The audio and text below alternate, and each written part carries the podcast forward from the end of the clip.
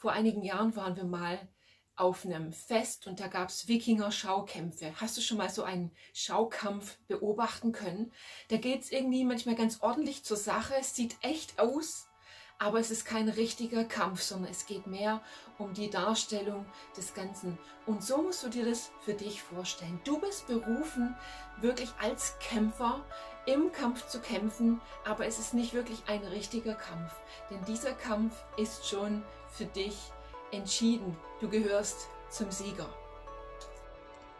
Spirit Life Episodes sind kurze prophetische Impulse, die dir helfen, ein übernatürliches Leben mit Gott zu entdecken. Gemeinsam können wir ihm im Alltag begegnen.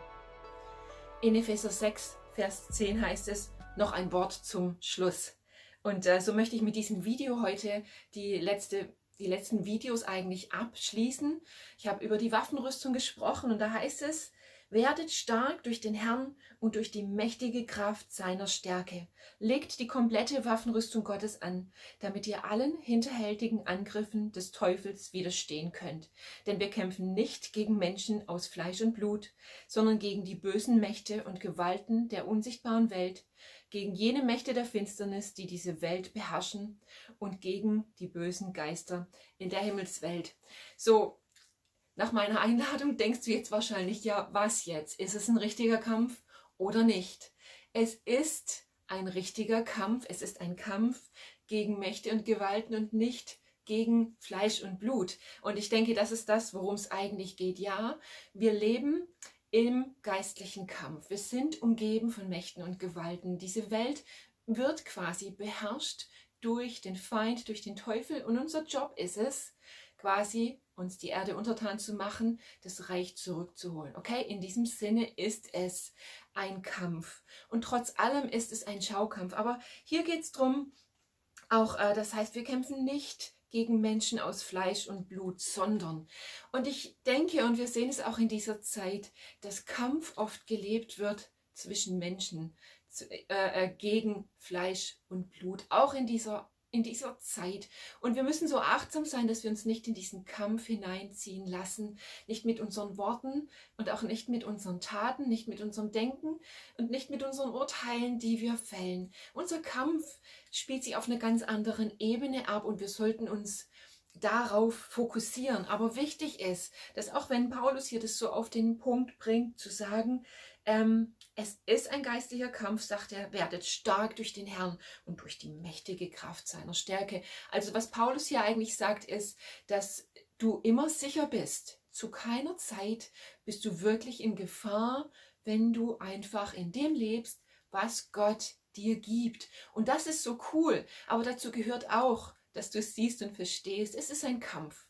Ja, davonlaufen gibt's nicht. Passiv sein gibt's nicht. Wir müssen uns alle dazu bereit erklären, unseren Platz einzunehmen. Gott hat uns in gewisser Weise alle zu Kriegern berufen. Unsere Schlachtfelder sind unterschiedlich. Der Bereich, über den wir Autorität haben sollen, unterscheidet sich. Aber Fakt ist zumindest, für dein eigenes Leben, für dein eigenes Haus, für deine Familie gilt es, Gott hat dich zum Krieger, zum Kämpfer berufen. Und in ihm sind wir sicher und siegreich. Okay, wir sind berufen für den Kampf, der bereits entschieden ist. Und hier in Vers 15 heißt es, eure Füße sollen für die gute Botschaft eintreten, die den Frieden mit Gott verkündet. Ja, eure Füße sollen für die gute Botschaft eintreten, die den Frieden mit Gott verkündet. Und andere Übersetzungen sagen, wir sollen ja bereit sein oder ähm, beschut sein. Was bedeutet das? Na, ganz praktisch, meine ganze Familie, also mit Ausnahme von, von mir eigentlich und meiner Tochter, die läuft auf Strümpfen. Ja, so nach dem Motto, wir sind doch zu Hause, warum sollen wir Schuhe tragen? Ähm, und darum geht es eigentlich. Ich ziehe Schuhe an, wenn ich bereit bin, rauszugehen. Okay, und hier sagt die Bibel, hier sagt Paulus, wir sollen einfach bereit sein. Wir sollen Schuhe anhaben. Unsere Füße sollen für die gute Botschaft eintreten und das tun wir nicht zu Hause, sondern da draußen. Ja, wir sollen den Frieden mit Gott verkünden und das ist so ein, ein wichtiger Punkt für unser Hier und Jetzt und für heute. Wir sollen Friedensboten sein, Frieden mit Gott. Wir können Frieden haben mit Gott und wenn wir eins in dieser Zeit so sehr brauchen, ist es Frieden Frieden mit Gott. Und wir als Menschen, die mit Jesus leben, haben Frieden und finden immer wieder Frieden in ihm. Aber dieser Friede ist für die ganze Welt da, für die Menschen da draußen. Und ich glaube, wir können uns gut hineindenken in ein Leben ohne Gott ist Frieden noch sehr viel schwieriger, wenn nicht gar unmöglich zu erreichen, weil da nicht nur der Unfrieden aus dem täglichen Leben eine Rolle spielt, sondern auch dieses einfach nicht im Frieden mit Gott zu leben. Das macht was mit den Menschen. Sie sind gequält und geplagt und deswegen muss unsere Botschaft wirklich sein, zu sagen, es gibt Frieden mit Gott. Es gibt ein Leben im Frieden, inmitten dieser verrückten Zeit. Es gibt Frieden mit Gott und er möchte Frieden mit dir schließen. Lasst uns noch mehr denn je und bewusster als zuvor wirklich sehen und verstehen, dass es unser Auftrag ist, dass es zum Kampf dazugehört, für den Frieden Gottes einzutreten.